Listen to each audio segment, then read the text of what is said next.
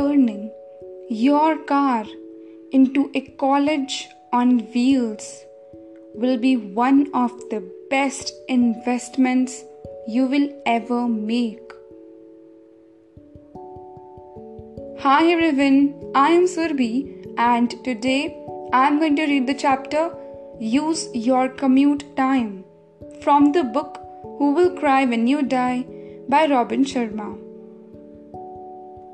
If you commute to the office for 30 minutes each way every day, after one year, you will have spent the equivalent length of six weeks of eight hours days in your car.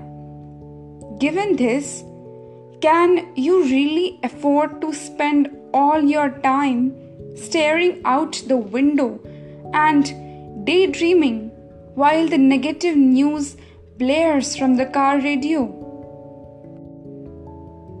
So many of the highly successful and enlightened people I know share a common habit. They listen to audio cassettes in their cars. In doing so, they transform their automobiles into universities. Rather than arriving at work tired, frustrated, and desperated, listening to educational audio cassettes will make you commute fun and keep you inspired, focused, and alert to the endless opportunities around you. The best way to spot someone truly committed to life improvements is to ask him whether his car radio is working.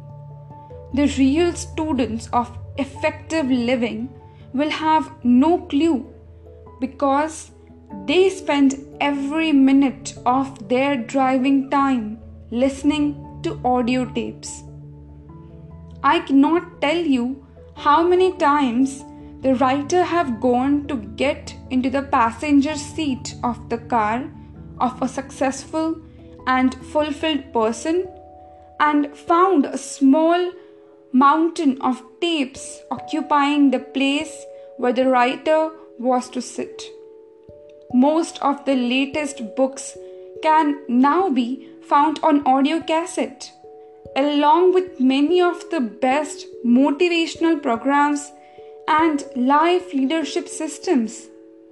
Personally, I try to listen at least 5 new tapes a month, ranging from the latest business bestsellers to programs on time management, creativity, positive thinking, physical well being, and spiritual satisfaction, says the writer.